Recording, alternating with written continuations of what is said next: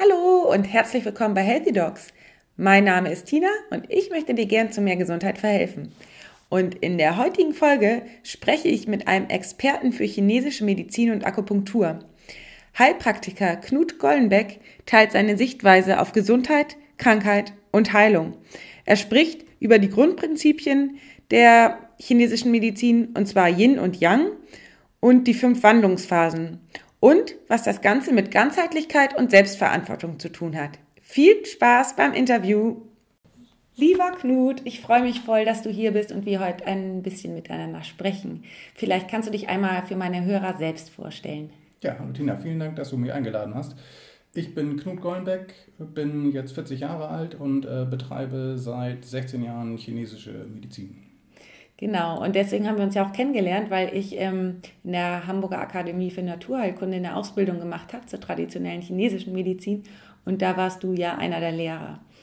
Ja. Genau, und da, da mir das so gut gefallen hat, ähm, ja, habe ich dich einfach eingeladen, hier ähm, bei mir im Podcast zu sprechen und einmal mit mir die Sichtweise oder deine Sichtweise auf die traditionelle chinesische Medizin zu teilen.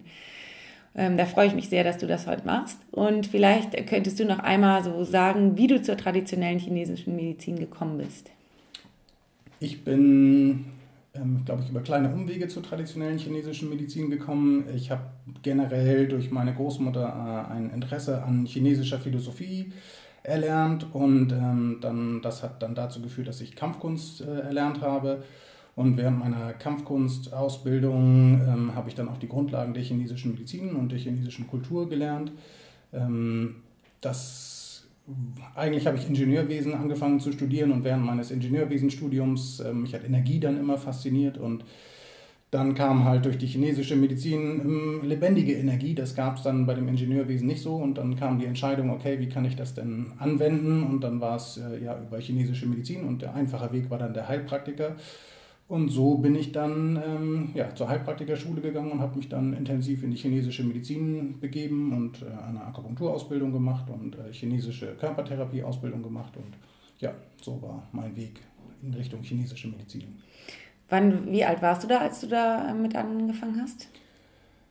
Ähm, ich habe mit 16, 17 habe ich mich schon sozusagen mit den philosophischen Grundlagen, was ja in der chinesischen Medizin der Daoismus äh, ist und auch buddhistische Ideen sozusagen damit schon angefangen zu beschäftigen und äh, dann intensiver dann mit 20 oder dann war Kampfkunst war dann intensiv mit 20 und dann habe ich auch äh, mit, 21, mit 23 meine Heilpraktiker-Ausbildung dann angefangen. Ja, aber das war so ein fließender Übergang. Mhm. Spannend, ja. Und seitdem arbeitest du mit der chinesischen Medizin? Genau, ich habe meine Heilpraktikerprüfung mit 25 gemacht und da sozusagen, da habe ich vorher schon viel gelernt, nicht in Richtung chinesischer Medizin und dann bin ich nochmal intensiver äh, oder ich bilde mich seitdem eigentlich ständig fort und äh, ja, so, ähm, bin da eigentlich dann sozusagen da immer dabei, mich durch die Arbeit mit den Patienten natürlich auch wieder fortzubilden, weil das einfach eine lebendige Medizin ist. Ne? Und so entwickle ich mich und äh, so geht es eigentlich ständig vorwärts. Mhm, schön, ja. Und du warst ja auch schon, ich glaube, achtmal oder noch häufiger in China. Und ähm, vielleicht kannst du noch mal meinen Zuhörern so ein bisschen sagen, was ähm, bei dir so die Leidenschaft zur chinesischen Medizin weckt. Die Leidenschaft der chinesischen Medizin liegt eigentlich darin begründet, dass es eigentlich nicht nur um Medizin geht. Das, was mich wirklich fasziniert, ist, ist dass es ein es ist eine Lebensphilosophie. Und die chinesische Medizin ist eigentlich nur der medizinische Anteil dieser Lebensphilosophie. Und das, was mich eigentlich dahinter interessiert, und das ist auch ein großer Anteil meiner Besuche in China gewesen. Also ich war mehrere Monate auch im Krankenhaus in China, aber ich war auch mehr Zeit, war ich eigentlich äh, auch äh, in Tempeln mit meinem chinesischen Lehrer, der ist äh, Qigong-Arzt. Und ähm, das ist eigentlich das, was mich mehr fasziniert, ist einfach die Betrachtungsweise. Und das ist das Schöne auch an der chinesischen Medizin, dass die chinesische Medizin ein Abbild dieser Philosophie ist, dieser Lebenssichtweise ist. So, und das ist das, was mich eigentlich fasziniert und interessiert. Hm. Ja, da hast du ja jetzt auch einen ähm, umfassenden Einblick bekommen, wenn du schon so oft in China warst und dich auch immer ständig noch weiter fortbildest. Ähm, wie alt ist denn die chinesische äh, Medizin? Das ist nicht so einfach zu sagen. Ähm, also klassisch gesehen, der Klassiker der, des Gelben Kaisers, der ist, glaube ich, nachweislich 2000, circa 2500 Jahre. Das sind die ältesten Manuskripte. Das zeigt aber auch schon, dass sozusagen diese Manuskripte sehr ausgefeilt sind und dass es davor auch schon viel gegeben haben muss. Leider gab es dann große Bücherverbrennungen. Ähm, da ist viel verloren gegangen und ist natürlich auch schon über 2000, 2500 Jahre her. Da ist einfach viel an Wissen verloren gegangen, aber man kann ganz klar zeigen, dass dieses Denken eigentlich sehr tiefe schamanische Wurzeln hat und dass das halt immer weiter ausgefeilt worden ist, wie es dann später unter den späteren Kaisern in verschiedenen äh, Dynastien wurde es dann halt immer universitärer und immer wissenschaftlicher in dem Sinne. Mhm. Aber eigentlich die Wurzeln sind sehr, sehr tief. Mhm. Was viele ja auch nicht wissen, ist, dass ähm, die äh, chinesische Medizin in China ja auch eine richtige universitäre Ausbildung ist. Ja, das ist also in, inzwischen, das war es aber auch schon, schon lange. Also die Akupunktur und Kräutermedizin war es, glaube ich, jetzt muss ich lügen, ich glaube im 11. Jahrhundert schon universitär geworden. Ähm, das wurde dann später jetzt durch die TCM, wurde das ja nochmal erneuert nach der Kulturrevolution. Da hat ja die chinesische, die klassische chinesische Medizin eine große Revolution erfahren und äh, ist ja leider sehr beschnitten worden. Und das ist sozusagen das Moderne, ist jetzt die TCM und die modernen Ärzte in China, die werden auch zweigleisig ausgebildet, schulmedizinisch und dann in chinesischer Klasse oder in moderner chinesischer Medizin. Mhm. Das finde ich so toll, dass dieses ähm, zweigleisige ist, weil ähm, dann hat man immer einen Einblick in die andere Sichtweise auch noch. Und das finde ich, ähm, ja, fehlt hier so ein bisschen. Ich würde mir es wünschen, dass ähm, eben auch hier so ein bisschen ähm, der Fokus erweitert wird, eben auf verschiedene Arten zu, zu arbeiten. Mhm. Also das ähm, finde ich ist generell ja der moderne Ansatz, dass die integrative Medizin, dass sozusagen aus vielen Richtungen geschaut werden muss. Ne? Das ist sozusagen nicht nur zu sehen, dass wir Menschen nicht nur körperliche Probleme haben, ne? sondern auch, dass das Seelische, was wir auch sehen in der Psychologie, ist jetzt auch kein besonders altes Fach, wenn man das so sieht in der modernen Medizin. Und man sieht einfach, wie die Gesundheit einfach auf vielen, vielen Ebenen entsteht. Mhm. Und das ist das, was in China, in China ist es eigentlich ganz interessant zu sehen, dass eigentlich der gegenteilige Trend war, dass durch die Kulturrevolution wollte Mao ja eigentlich erreichen, dass es viele nur noch Schulmediziner gibt, weil das war wissenschaftlich, das war das, was galt, weil das alte Wissen war schlecht und ähm, auch in China ist eigentlich die Entwicklung immer mehr zur westlichen Medizin, also dass auch viele ähm, traditionelle Ärzte, also als ich in China im Krankenhaus war, da waren noch alte Kräuterheilkundler, da saßen die Geschichtsstudenten daneben, um das zu dokumentieren, was die Alten gemacht haben, weil das die Modernen gar nicht mehr machen. Und jetzt aber auch in China gerade wieder das Umdenken an stattfindet, dass die sehen, dass das alte Denken viel ganzheitlicher war und dass sozusagen nur das Westliche äh, eigentlich nicht das ist, was wirklich erfolgführend ist. Mhm. Und aber das ist ganz interessant zu sehen, die verschiedenen Strömungen, dass wir, wir mhm. kommen sozusagen auch aus dem Schulmedizinischen und suchen das Ganzheitliche, die Chinesen kamen aus dem Ganzheitlichen und haben dann sozusagen nur das, rein Wissenschaftliche gesucht, aber mhm. ne, und beides ähm, mhm. ergänzt sich jetzt wieder in beide Richtungen. Ja, spannend, ne? Mhm. So ist es ein ständiger Fluss irgendwie. Mhm. Ja, aber das ist ja auch das, was man über die Jahrhunderte in vielen Sachen sieht, dass sozusagen manche Sachen irgendwo verloren gehen und dann von anderen Kulturen wieder zurückgebracht werden. Ne? Und das ist eigentlich das Wichtige in Austausch. Ne? Und das ist, ja. ähm, sieht man einfach, wie wichtig das ist. Ja, schön. Und ähm, vielleicht ähm, für meine Hörer, einige, für einige ist ja ähm, traditionelle chinesische Medizin irgendwie überhaupt bisher noch kein Begriff. Vielleicht ähm, könntest du noch mal sagen, was ein bisschen der Grundansatz ist. Das ist nicht so leicht in ein paar Sätzen zu beschreiben. Ähm, das, der Grundansatz der chinesischen Medizin ist einfach erstmal eine ganzheitliche Betrachtung und man versucht sozusagen aus der ganzheitlichen Betrachtung den Patienten ähm, ja immer mehr in kleine Bruchstücke zu zerlegen, um zu sehen, gibt es bestimmte Themenbereiche, in denen Probleme, äh, Probleme ja entstanden sind. Durch falsches Verhalten, Ernährung, sozial, ähm, aber auch einfach ähm, ja, Unfälle oder sonstiges. Und dann zu sehen, okay, was, wie passt das denn zusammen? Und ähm, dafür hat die chinesische Medizin verschiedene Modelle, um verschiedene Symptomkreise zusammenzufassen. Und ähm, ja, versucht den Patienten ähm, auch eine Möglichkeit zu geben, zu sehen, okay, wo ist er denn von sich selber abgewichen? Wo ist er denn selber aus seinem Ungleichgewicht geraten? Ne? Und das, dieses Ungleichgewicht versucht man zu erkennen und ähm, dem Patienten dann auf verschiedenen Ebenen wieder die Möglichkeit zu geben, dieses Gleichgewicht herzustellen. Mhm.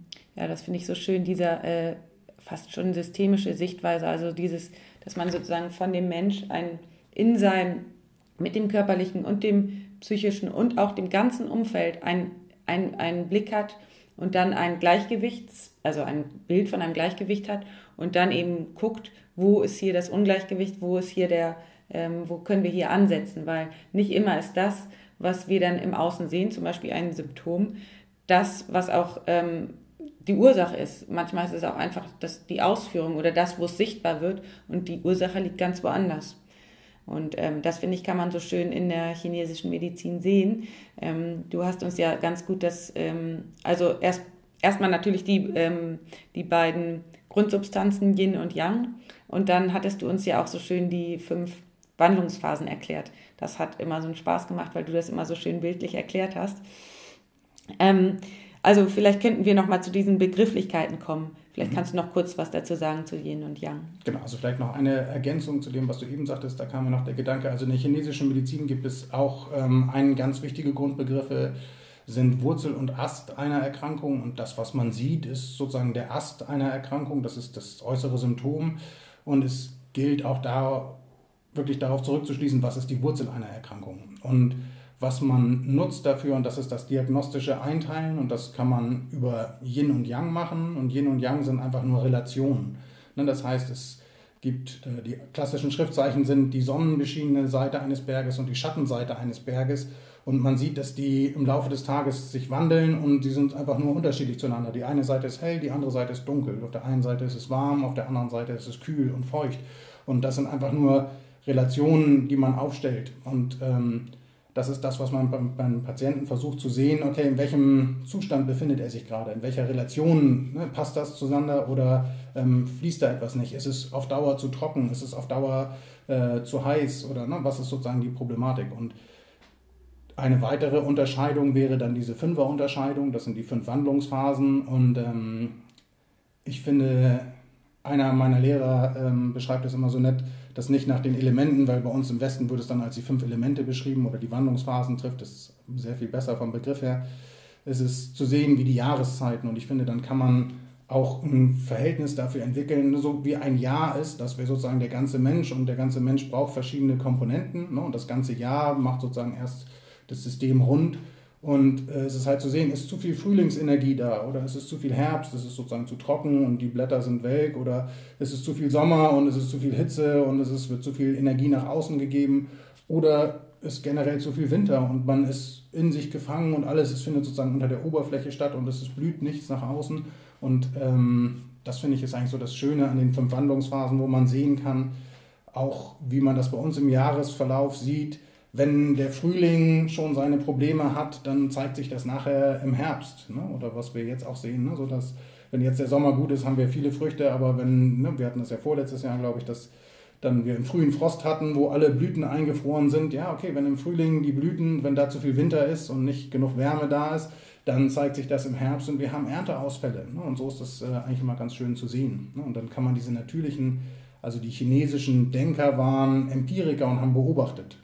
Und das ist das, was sie in der Welt beobachtet haben. Das ist das, was sie dann auf den Körper übertragen haben von der Begrifflichkeit. Und das ist auch noch so ein Ansatz der chinesischen Medizin, ist Makrokosmos gleich Mikrokosmos.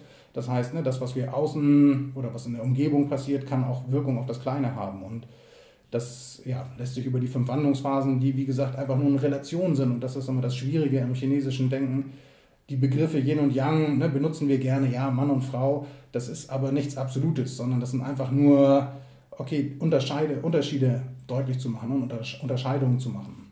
Mhm. Und ähm, das Wichtige dahinter ist immer zu sehen, ist, wir beschreiben immer ein, eine Sache und wir nutzen einfach nur Unterscheidungen, um ein bisschen Verständnis mehr zu gewinnen, aber es geht immer wieder um ein Ganzes. Mhm. Und das ist das Wichtige eigentlich. Mhm. Finde ich schön.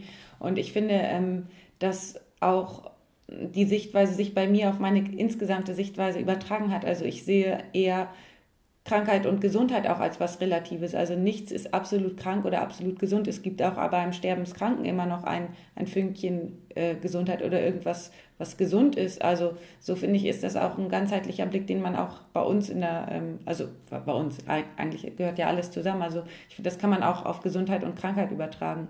Und ähm, ja, und da, du weißt ja, ich bin auch ein Experte darin und bin immer darin, äh, äh, oder übe mich darin, immer noch gesünder zu denken oder gesünder zu werden.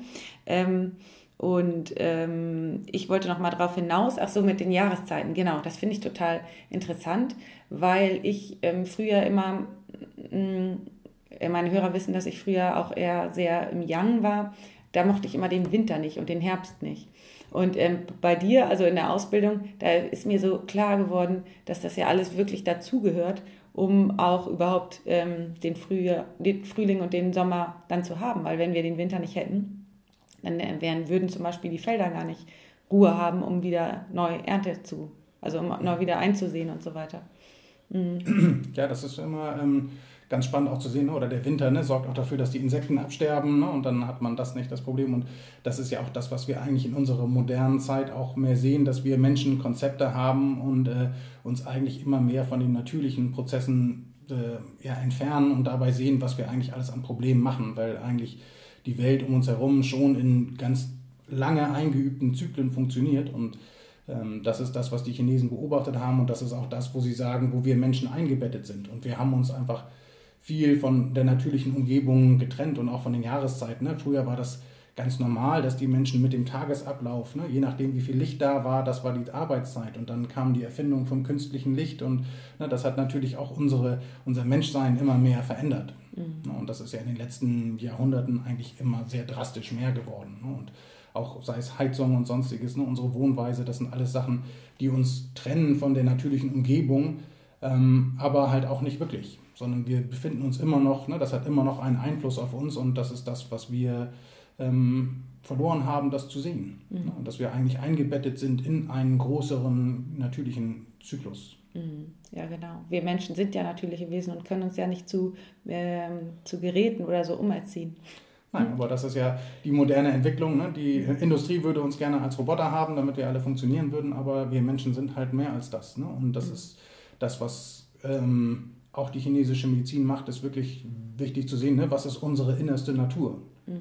Und ähm, Mensch zu bleiben und zu sein. Ne? Und ähm, ja, das ist das, wo leider unser Gehirn sich getrennt hat. Und das ist ja auch eine sehr schöne chinesische Weisheit, dass der längste Weg im Leben eines Menschen ist der vom Kopf zum Herzen. Und ähm, das bewahrheitet sich leider immer mehr, dass wir unser Herz ähm, öfters verlieren. Und das ist eigentlich das, was in der chinesischen Medizin auch immer das Wichtigste ist, wirklich beim Herzen anzukommen und bei sich zu sein und aus seinem Herzen heraus zu handeln. Mhm. Und das ist einfach äh, ja, das Wichtigste eigentlich. Mhm. Und dann sind wir bewusst. Ne? Und das ist eigentlich auch das, was die tiefste Bestimmung wäre eigentlich für chinesische Medizin oder auch der Begriff von Gesundheit. Ähm, so wie der Herbst heißt ja auch, dass man sozusagen, dass der Baum auf eine Art einen kleinen Tod stirbt und so ist das bei uns auch. Wir werden alt und wir kriegen gewisse Probleme, aber es heißt ja, damit in Einklang zu sein. Ne? Und der alte oder der Begriff gesund äh, ist im Englischen verwandt mit dem Sound äh, und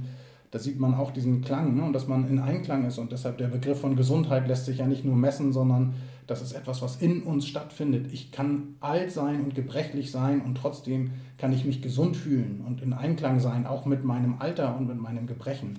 Ne? Und ähm, das finde find ich sozusagen, Gesundheit haben wir oft diesen Aspekt auch von Optimierung und wir müssen ne, leistungsfähig sein. Das ist aber auch nicht der chinesische Begriff von Gesundheit, sondern in Einklang zu sein mit seiner Umgebung, mit seinem Lebensalter. Das sind eigentlich die wesentlichen Faktoren, mhm. ne, die auch dann wieder Gesundheit bestimmen. Mhm. Ja, spannend. Ähm, was ich so schön finde an der chinesischen Medizin ist, dass man eben mit allen Sinnen ähm, erfasst. Erstmal, ähm, wenn der Patient reinkommt, dass man sozusagen guckt, ähm, eben, also was man erstmal ganz genau befragt, also die Anamnese ist ja sehr, sehr genau und dass man dann eben guckt, eben anhand der Elemente, ist hier zu viel Feuer, ist hier zu viel ähm, Feuchtigkeit, eben, ja, dass man eben durch, mit allen Sinnen erfasst und so ganz, ganz genau guckt, wo das ähm, Ungleichgewicht liegen könnte. Ja, auch das ist richtig, aber es gibt auch einen Satz in der chinesischen Medizin, der heißt, der, der richtig gute Arzt, der hat seine Diagnose in den Schritten, wo der Patient die Tür aufmacht und reinkommt und bis er sich hinsetzt, da hat man schon seine Diagnose. Und äh, das basiert auch darauf, dass eigentlich der gute Arzt sich selber so weit leer macht und klärt und das ist sozusagen auch für den Arzt eigentlich die große Aufgabe, sich gesund zu halten und sich zu pflegen und für sich leer zu sein, erwartungslos zu sein und dann, wenn der Patient reinkommt, schon den, den, Eindruck kriegt, was, was ist sozusagen, was bringt der Patient eigentlich mit sich und das auf sich wirken lässt. Und dass die ganze Anamnese mit der genauen Fragestellung oder der genauen Betrachtung, da gibt es ja ganz viele verschiedene Schulen. Die einen machen das über das Gesicht als Gesichtsdiagnose, die anderen sind sehr gut im Puls. Die anderen machen es über den, die Zunge. Es gibt noch Unterarmdiagnose oder man kann es über die ganze Körperdiagnose machen. Ähm, oder halt über die Befragung gibt es ganz viele verschiedene Methoden und natürlich desto mehr Methoden man kennt, desto genauer kann man werden. Aber das Wichtigste ist dennoch wieder, und das ist eigentlich das Menschliche, zu sehen, ähm, auch zu erspüren, was ist denn mit diesem Menschen. Ne? Weil manche Sachen, besonders die geistig-seelischen Themen, die äh, erschließen sich ja nicht immer, weil manche Menschen auch nicht dann darüber reden. Ne? Und das muss man ähm, auch sehen, dass wirklich man auch sich als Behandler, als menschliche Antenne benutzt. Ne? Und das ist, finde ich, eigentlich auch was ganz, ganz Wichtiges, was äh, auch ja für viele andere Behandlungsmethoden auch geht, gilt. Ne? Dass man eigentlich offen ist. Ne? Und das ist das, was man als Mensch generell ja sein sollte, ne? um sozusagen um an seiner Bewusstheit zu arbeiten und empfänglich zu sein und mhm. offen zu sein. Mhm. Also würdest du, ja, würdest du auch sagen, dass der zwischenmenschliche Kontakt ganz, ganz wichtig für die ja, das ist eigentlich das, das sozusagen das, was das Wichtigste ist und da glaube ich auch das Heilsamste. Ne? Das sieht man auch mal, finde ich, an dem Begriff Behandlung. Ne? Es geht eigentlich darum, dass jemand ähm, ja, Anteil nimmt und in Kontakt tritt. Ne? Und dieser Kontakt ist eigentlich, glaube ich, das Wesentlichste in einer Behandlung und dann die Methode, die man nachher wählt, ist immer sekundär. Und ich finde, das sieht man auch so schön an diesen mehreren tausendjährigen Geschichte in der chinesischen Medizin. Es gibt ganz viele Richtungen und ähm, jeder Patient braucht was anderes und der eine braucht Berührung und handfest und sozusagen angefasst werden, der andere braucht ein gutes Gespräch, der andere möchte Nadeln haben oder braucht Kräuter zur täglichen Unterstützung und das ist dann das, was auf ihn wirkt oder es, ja, es gibt einfach ganz, ganz viele Ansätze. Und das ist das Schöne, dass die chinesische Medizin so ein großes Gebäude ist, wo es viele verschiedene Ansätze gibt. Und natürlich heutzutage das Moderne, die TCM, hat sich auf gewisse Behandlungsstrukturen geeinigt und eigentlich sozusagen spricht man von den fünf großen Behandlungsmethoden. Das ist die Akupunktur, die Kräutermedizin, das Tuina, die manuelle Medizin, das Qigong als ähm, ja, Eigentherapie oder als Sport, je nachdem, wie man das sehen möchte, und die Ernährungslehre. Und heutzutage muss man sagen, dass die Ernährungslehre und das Qigong sind teilweise nur noch universitär, sondern das ist eigentlich das, was die Menschen selber machen sollen. Ne? Und das ist das, wo sie mit sich selber sich heilen sollen. Und die anderen Sachen ist eigentlich wirklich eher das Medizinische, wo man dann interveniert. Hm. Spannend. Ähm, vielleicht kannst du noch mal kurz sagen, ähm, wie es ist. Ich, wir können ja mal vielleicht mal auf ein Beispiel äh, zu sprechen kommen. Ähm, die, zum Beispiel die Leber-Qi-Stagnation ist ja sehr, sehr häufig. Vielleicht könntest du das nochmal in, dein, in deinen Worten erklären, dass meine äh, Hörer vielleicht einen kleinen Einblick bekommen. Genau, am liebsten würde ich das beschreiben mit den klassischen Bildern. Dann sieht man immer, also das finde ich in der chinesischen Medizin, ich liebe das, die, die Bilder der Beschreibung. Die Leber und Gallenblase sind im Chinesischen sozusagen unsere Frühlingsenergie und das ist das Holz. Und diese Frühlingsenergie ist das, wenn die Energie von innen nach außen tritt. Und das heißt, wenn wir was umsetzen, wenn wir einen Gedanken haben, dann müssen wir den umsetzen. Und das geht äh, einher mit Körperspannung. Deshalb hat Leber und Gallenblase ganz viel mit unserem Muskeltonus zu tun, ne? weil das ist das, wo wir umsetzen, wo wir was machen. Und das ist das, was wir heutzutage viel tun. Wir machen ganz viel. Und deshalb ist diese Leberenergie viel gefordert. Und wenn man jetzt das Bild nimmt, das, äh, des Leber-Chi oder die Leber ist der General und die Gallenblase ist der Feldherr, die ausführende Armee. Und wenn wir jetzt unseren ganzen Körper als einen kleinen Staat sehen und wir haben so und so viel Bevölkerung und wenn wir natürlich viel machen, dann heißt das, wir heben eine ganz große Armee aus.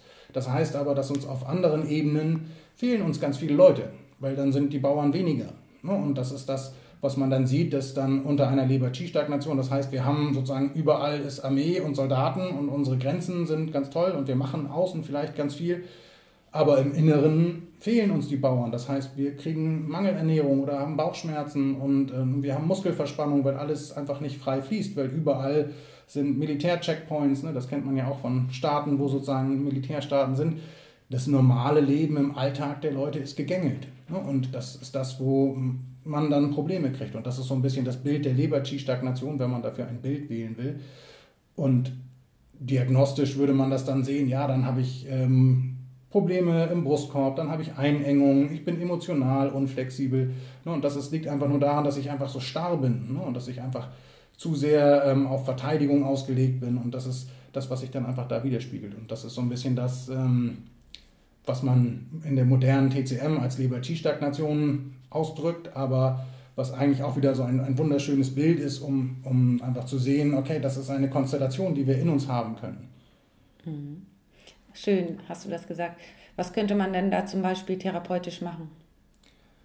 Na, therapeutisch würde man dann natürlich gucken, dass man ähm, über die Akupunktur würde man Punkte wählen, die sozusagen befrieden, ne, weil das ist das, um was es energetisch gehen würde, wäre die Leber, das Leber-Chi zu bewegen, heißt, dass man eigentlich sozusagen die Armeen wieder entlässt und sagt, okay, wir brauchen euch jetzt nicht. Und das ist ja eigentlich immer das Wichtige, dass man dann, wenn es dran ist, dass man dann Spannung aufbaut und sonst wieder in Entspannung geht. Ne? Und deshalb wäre das sozusagen für Patienten dann wichtig, wenn sie chronische Überspannung haben. Ne? Das drückt sich dann aus in Nackenbeschwerden oder ähm, chronisches Beißen und Knirschen, ne? das einfach, wenn unser Muskeltonus so hoch ist, dass man dann bewusste Entspannungsmethoden wählt. Und das kann in der chinesischen Medizin, würde man dann sagen, Qigong machen oder Meditation. Das wären Methoden oder natürlich kann man auch wieder massieren oder ne, also die Muskulatur bewusst manuell lösen. Aber das Wichtige natürlich ist, dass man als Patient nicht wieder Spannung aufbaut. Ne, weil sonst ist es halt auch immer nur eine Behandlung des Symptoms und nicht der Ursache. Und das verlangt von dem Patienten natürlich auch zu sehen, okay, was ist denn das, was mich dazu bringt, immer wieder in die Verteidigung zu gehen oder in ein ständiges Handeln müssen zu gehen. Ne, und deshalb ist es sozusagen nicht so einfach zu sagen, okay, was kann man machen? Na, man kann über Akupunktur und viele, viele Möglichkeiten kann man das kurzfristig beheben, aber langfristig gesehen ist natürlich auch wieder da, den Patienten dahin zu bringen, wie gehe ich mit mir um. Mhm. Absolut, schön. Ich finde, du sagst das immer so schön. Ich kann mir das immer, immer so gut vorstellen und auch so gut merken. Vielleicht können wir noch mal ein zweites Beispiel machen, die ähm, Milzchi-Mangel. Wie könnten wir uns das vorstellen? Genau, die Milz ähm, sind im klassischen Sinne sind das die Beamten der Kornspeicher. Das heißt, das ist das, was für unsere Verdauung zuständig ist. Das ist ähm, diejenigen, die sehen, was kommt an Nahrung rein, die das umwandeln und dann wieder Ressourcen herstellen. Ne? Das sieht man an den Organen. Es ist Pankreas, ist natürlich das, was, um was es geht, ganz viel in der Verdauung. Und ein Milz-Qi-Mangel äußert sich äh, im Chinesischen durch eine ja, schlechtere Verdauung, dass der Körper nicht gut absorbiert und dass die Verdauung nicht gut funktioniert. Und das kann man sehen, geht oft einher mit dem Leber-Qi oder mit der Leber-Qi-Stagnation, weil dann die Bauern halt weniger sind. Ne? Weil die Bauern dann nicht Bauern sind, sondern dann sind sie Soldaten. Und ähm, das ist halt das, was dann gerne passiert. Und wir vergessen halt, dass wir auch die Erde, wozu die Milz gehört, also die Milz-Qi-Schwäche, ähm, braucht Reifezeit, so wie wir das Korn sehen und dann reift es erstmal eine lange Zeit und das ist auch ein Problem, was wir heutzutage haben. Wir geben uns kaum Zeit auszureifen und das fängt schon dabei an und das sind die einfachen Tipps, die man bei einem Milchchi-Mangel geben kann. Gute gekochte Nahrung, langsam essen, bewusst essen und am besten regelmäßig essen.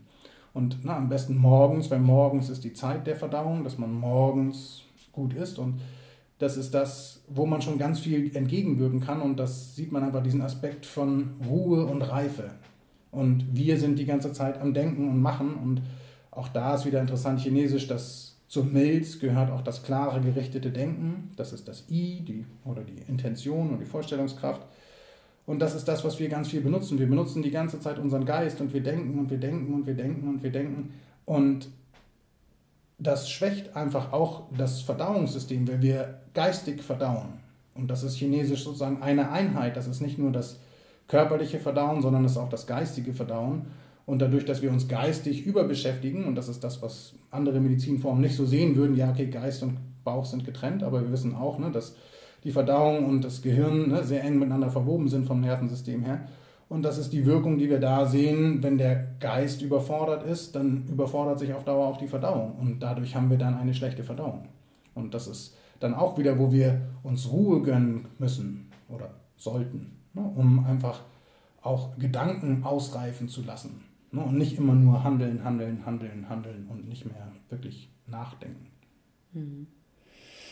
Ich finde, du erklärst das so schön, wie gesagt. Ich wiederhole mich, aber ich finde das wirklich toll. Das ist für mich dann leicht verständlich. Ähm, ja, vielleicht ähm, kommen wir nochmal drauf zu sprechen, hm, was für, für was für Patienten wir die traditionelle chinesische Medizin empfehlen könnten. Oder kann man das so pauschal nicht sagen? Na, ich finde, es ist sozusagen so pauschale Aussagen sind immer schwierig ne, zu sagen, für wen ist das. Generell würde ich sagen, sind ähm, solche Ansätze der alternativen Medizin sind natürlich für jedermann gedacht und ich finde besonders für chronisch kranke Menschen ist es immer wichtig, alternative Ansätze auch zu sehen, weil es gibt einfach mehr als nur eine Meinung und das finde ich immer wichtig, sich verschiedene Meinungen einzuholen und verschiedene Blickwinkel ähm, aus, sich aus verschiedenen Blickwinkeln betrachten zu lassen. Und deshalb würde ich generell sagen, für Patienten, die mehr Eigenverantwortung übernehmen wollen für sich und die auch bewusst daran teilhaben wollen, wie Heilung funktionieren kann für sie, ähm, da ist die chinesische Medizin ein sehr guter Ansatz. Auf jeden Fall. Ähm, Gibt es auch Patienten, wo es nicht so gut geeignet ist? Generell muss man natürlich sagen, dass die chinesische Medizin eigentlich als eine Präventivmedizin gedacht ist. Also ein Spruch der chinesischen Medizin über die westliche Medizin ist, dass die westliche Medizin anfängt, Schwerter zu schmieden, wenn der Krieg schon im vollen Gange ist und sozusagen die chinesische Medizin eigentlich vorher gucken will. Und auch in den klassischen Lehrgeschichten geht es immer darum, dass der gute Arzt hat eigentlich keine Patienten, weil er alle seine Menschen, die er betreut, so gut beraten hat, dass sie nicht krank werden. Und daran sieht man natürlich, dass es für Menschen mit sehr akuten Zuständen ist natürlich die Schulmedizin ja, heutzutage deutlich effizienter, muss man einfach ganz klar sagen. Aber das heißt nicht, dass man nach ähm, akuten Geschehen sich nicht auch nochmal dann chinesisch beraten lassen kann, um zu sehen, wie konnte es eigentlich so akut werden, um dann zu sehen, okay, kann ich diesen Prozess einfach nochmal umkehren. Also von daher kann man sagen, und das ist ja das, was auch in China in den Krankenhäusern passiert, also Leute mit eher chronischen Zuständen, das ist das, wo man es wirklich mehr empfehlen würde, aber akute Sachen, ähm, na, muss ich aus rein rechtlichen Gründen auch natürlich sagen, ist sozusagen die Schulmedizin immer die erste Adresse. Hm, hm, absolut. Gibt es auch Nachteile der traditionell chinesischen Medizin? Ähm, ja, natürlich gibt es also auch Nachteile, weil natürlich die Medizin immer von Menschen gemacht wird und ähm, Menschen machen immer Fehler und das ist in jeder Medizin so. Ne? Und das ist ähm, natürlich auch in der chinesischen Medizin so, dass man auch Fehler machen kann. Ne? Mhm. Ne? Und deshalb ähm, ist sie nicht sozusagen nicht per se nur gut oder nur schlecht. Nichts, also. Aber nichts ist perfekt, ne? Genau. Mhm, genau. Und ähm, wie ähm, können sich meine Hörer das denn jetzt vorstellen, wenn sie zum Beispiel bei dir anrufen würden und einen Termin ausmachen würden? Wie kann man, wie, wie läuft das denn so ab, so ein Termin bei dir, so eine Behandlung? Na, die erste Behandlung, das kommt immer darauf an, was sozusagen das Problem ist. Ne? Wenn jetzt einer mit akutem Rücken reinkommt, dann ähm, werde ich mich erstmal um das akute Problem kümmern. Das ist das, was im Vordergrund steht. Und meine liebsten Patienten ist, sind eigentlich die, die sich auf ähm, Begleitungsprozesse einlassen können. Und das heißt sozusagen, dass man sich vielleicht um das akute Problem, mit dem man kommt, kümmert und dann äh, in einen Prozess einsteigt, wenn man das dann möchte. Ne? Und das ist, hängt natürlich auch mal vom Patienten ab. Aber dass man dann monatlich eine Behandlung hat oder so und dann sich anguckt, okay, wie kann ich denn mit meinen Themen, was sind das für Themen und wie gehe ich dann damit um und ähm, wie kann ich mir dessen bewusster werden und ich sehe mich da sozusagen einfach nur als Unterstützer, um, um dann zu sehen, okay, wie können Sie als Patient oder wie kann man als Patient ähm, mit sich in seinem Leben äh, mehr in Einklang sein? Mhm. So, und das ist sozusagen ganz konkret würde das sozusagen dann heißen, ich, Sie kommen rein und ich wünsche Ihnen einen guten Tag und dann ähm, guckt man erstmal, wie, was ist das Problem, was ist sozusagen das, was Sie zu mich in meine Arme treibt und dann zu sehen, okay, wo, was ist das Dringliche? Und dann kann man sehen, okay, gibt es was vielleicht was nicht so dringlich ist? Und bei chronischen Prozessen natürlich sich erstmal die ganze Krankengeschichte anzugucken und dann zu sehen, okay, was ist denn das, was sich chinesisch diagnostisch ergibt? Und da sind das Gespräch ist dann ein großer Teil, aber dann natürlich auch die Pulsdiagnose, die Zungendiagnose und dann die körperliche Betrachtung zu sehen, ne, was ist meine körperliche Haltung, sind das vielleicht Faktoren, die noch damit einhergehen und ja, dann klappert man sozusagen die verschiedenen Ebenen ab und fängt dann an, in eine Richtung zu gehen. Und wenn dann der Patient auch bereit ist, sozusagen einen längeren Prozess sich auch darauf einzulassen, dann kann man sehen, okay, wohin geht die Reise, wie entwickelt sich das? Ne, und das, ähm, ich habe oft ein Problem damit, äh, andere, in chinesischen Büchern gibt es dann oft immer Prognosen, ja, das muss sich so und so entwickeln und damit tue ich mich immer sehr schwer, weil ähm, das natürlich auch davon abhängt, wie man sich als Patient verhält und gehe ich mit der, wie gehe ich mit der Information, die ich über mich bekommen habe, um? Ändere ich was und dann kann ich auch sehen, was passiert und dann ändert sich wahrscheinlich auch was in meinem Leben. Oder will ich nur, dass sich sozusagen irgendjemand mein Problem wegnimmt und ich eigentlich genauso weitermachen will wie vorher und das ist eigentlich nicht der chinesische Ansatz. Also man sollte schon einen gewissen Änderungswillen mitbringen, um auch Dinge anders zu machen. Und mhm. das ist das, was ich von vielen Patienten auch höre, die dann auch chronische Probleme haben. Ja, das, das kann ich ja nicht mehr ändern. So, das ist schon per se chinesisch der falsche Ansatz. Ähm, das eines der ältesten übrig gebliebenen Bücher der Chinesen ist das Buch der Wandlung und das beschreibt es in einem Satz vielleicht, ähm, das Einzige, was sicher ist, dass sich alles ändert. Und das ist eigentlich ein ganz wichtiger Ansatz auch für Gesundheit, dass man Dinge schon ändern kann, aber dafür muss man halt auch was ändern. Mhm. Und ähm, das ist das, wozu ich meine Patienten ermuntere zur Eigenverantwortung und ähm, das ist das, was ich dann diagnostiziere und ihnen dann sozusagen versuche, gute, hilfreiche Tipps zu geben, wie sie Dinge anders machen können. Hm. Und das finde ich eben auch so schön, weil ich das Gefühl habe, dass da auch eine große Rolle beispielt, dass die Patienten das auch verstehen. Und wenn du das so erklärst, dann verstehe ich das und dann verstehen das auch die Patienten und dann sind sie auch eher bereit mitzumachen weil ähm, wenn das Verständnis da ist, dann ist auch die Bereitschaft zur Veränderung groß. Habe ich den, äh, die Erfahrung gemacht. Siehst du das ähnlich? Ja, muss man schon sagen. Natürlich ähm, finde ich immer ist das Wichtige, die Grundvoraussetzung, dass man auch was ändern möchte. Mhm. Und natürlich habe ich auch viele Patienten äh, in meiner ähm, Geschichte gehabt, die einfach nur kommen und die haben Rücken und Rücken soll weg sein und dann machen sie weiter. Mhm. Und damit gehe ich dann auch ganz pragmatisch um. Also ich mhm. kann mich dann auch an meine Patienten anpassen. Aber mhm das Ideal ist natürlich schon, dass man auch was ändern will. Und da gibt es heutzutage auch immer mehr Menschen, die wirklich bewusst an diesem Prozess auch teilhaben wollen. Und das ist eigentlich das Schöne, dass die chinesische Medizin genau da auch ansetzen kann und auch ganz, ganz viele Werkzeuge im Werkzeugkoffer hat, die da ähm, hilfreich sein können. Mhm, schön, ja. Ja, dann kommen wir auch so langsam schon zum Schluss. Ich wollte dich noch mal fragen, was du denn persönlich machst, um gesund zu bleiben. Ja, das ist immer nicht so einfach. Ähm, ich war gerade auf einem sehr schönen zweiwöchigen Seminar, da wurde jeden Tag vegetarisch gekocht, morgens, mittags und abends und äh, ich hatte keinen Stress und ich konnte mich ganz viel um mich selber kümmern, konnte so viel schlafen, wie ich wollte. Ähm, oder nein, äh, man hat morgens um sechs Qigong. Ähm, und jetzt nach zwei Wochen wieder zu Hause äh, bin ich natürlich auch wieder in meinen wunderschönen alten Gewohnheiten und was ich aber wirklich mitgenommen habe und das ist das, was mir auch nochmal viel bewusster geworden ist, und das ist, bietet die chinesische Medizin auch. Na, Ernährung ist ein ganz wichtiger Aspekt. Regelmäßig gute Ernährung. Damit kann man schon viel klären. Aber auch Qigong. Und Qigong heißt erstmal nur Selbstpflege. Und Selbstpflege heißt, kann viele Gesichter haben. Ähm, heißt erstmal nur, sich körperlich zu bewegen, also auf eine gesunde Bewegung zu achten, aber auch sich seelisch zu pflegen und sich zum Beispiel zu überlegen, fünf Minuten am Tag zu nehmen, was ist das, was Sinn für mich macht? Ne? Wie ist mein Leben? Was tue ich da eigentlich die ganze Zeit und warum tue ich das? Ne? Und das sind einfach Aspekte, die einen auch pflegen können. Und was ich für mich tue, ist Qigong zu machen, Meditation zu machen. Das natürlich als Vater von zwei Kindern, gerade im Hausbau, äh, muss man einfach gucken, aber auch versuchen für mich in Ruhe zu sein mit dem, was ich bin und nicht ständig andere Erwartungen an mich zu haben und zu meinen, ich muss jetzt der Erleuchtete auf dem Berg sein. Das ist auch, ne, und das muss man auch für sich sehen, dass man mit sich selber und seiner Situation in Einklang ist. Und mhm. das ist mir auch bewusst geworden, dass ich jetzt gerade bin ich Vater und jetzt bin ich gerade dabei, sozusagen ein Häuschen zu bauen und das, das ist das, was gerade für mich dran ist. Und das ist das, womit ich mich in Einklang begeben kann und nicht die Vorstellung, ich muss jetzt sonst irgendwas sein und ne, ich kann halt nicht jeden Tag immer nur kochen, weil ich einfach auch in einer modernen Zeit lebe. Das ist für mich eigentlich das Wichtige und das ist das, was ich für mich immer mehr anwende und sehen kann, ähm, nicht in irgendeiner Utopie zu leben, sondern darauf zu achten, gesunde Lebensmittel, gute Lebensmittel, das sind wichtige Faktoren für mich und auch Ruhe und Reifezeit mir selber auch zu gönnen zwischendurch. Mhm.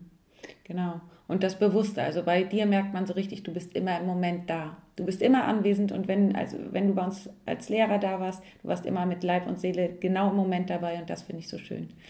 Wirklich. Mhm. Ja, da kann ich nur auch meinen Lehrern und vielen weisen Bücherschreibern danken, ähm, die einen immer wieder darauf hinzuweisen und zu sagen, mhm. das ist das Einzige, was wir haben. Und wir verlieren uns heutzutage viel zu sehr in Konzepten, was richtig wäre. Und es gibt nicht richtig und falsch. Mhm. Es gibt nur, okay, das passt nicht, dann mache ich es anders. Mhm. Und das finde ich immer oft der Fehler unseres Denkens, dass wir irgendwann an irgendwas festhalten. Ne? Genauso wie der Begriff Gesundheit. Gesundheit ist, das ist dynamisch und das ist, es ändert sich ständig. Und das hat mit meinem Alter, mit meiner Situation, das hat schon mit morgens und abends zu tun. Dass ich abends müder bin als morgens, ist ganz normal.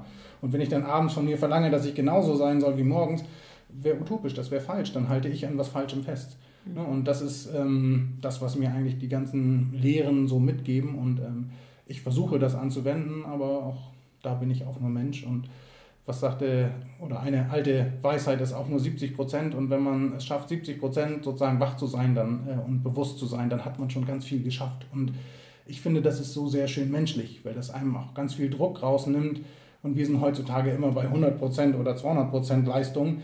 Nein, ne, wir müssen uns auch Raum und Ruhe geben und das ähm, wirkt manchmal auf andere etwas träge, aber ähm, das finde ich ganz wichtig weil das macht uns, lässt uns Mensch sein und mhm. das will ich sein. Das war auch immer mein Antrieb. Mhm. Ich wollte einfach immer nur Mensch sein und das versuche ich ähm, zu finden, wie das geht für mich. Mhm. Also, ja.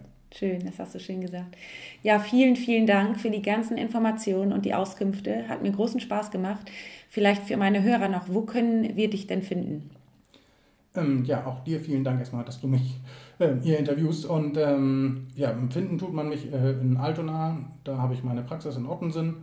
Und äh, im Internet findet man mich, Knut Gollenbeck, wenn man das eingibt, dann findet man mich schon irgendwie. Und ähm, ja, und ich wünsche dann allen ähm, viel Gesundheit und Spaß äh, an dem eigenen Leben. Und dir wünsche ich äh, auch, dass du ne, noch vielen Menschen gut unterrichten kannst und äh, helfen dabei kannst, ihre Gesundheit zu finden. Ja, vielen Dank, Knut. Danke dir. Tschüss. Tschüss. Ich hoffe sehr, dir hat dieses Interview gefallen und du konntest einiges mitnehmen. Ich selber bin immer total begeistert von Knut, aber das hast du ja schon gemerkt. Ja, und ähm, ich würde mich natürlich freuen, wenn du das mit ähm, Kollegen oder Freunden teilst. Und ähm, wenn dir das Interview gefallen hat, würde ich mich riesig über eine 5-Sterne-Bewertung bei iTunes freuen. Und ja, dann sage ich erstmal alles Liebe, bleib gesund, deine Tina.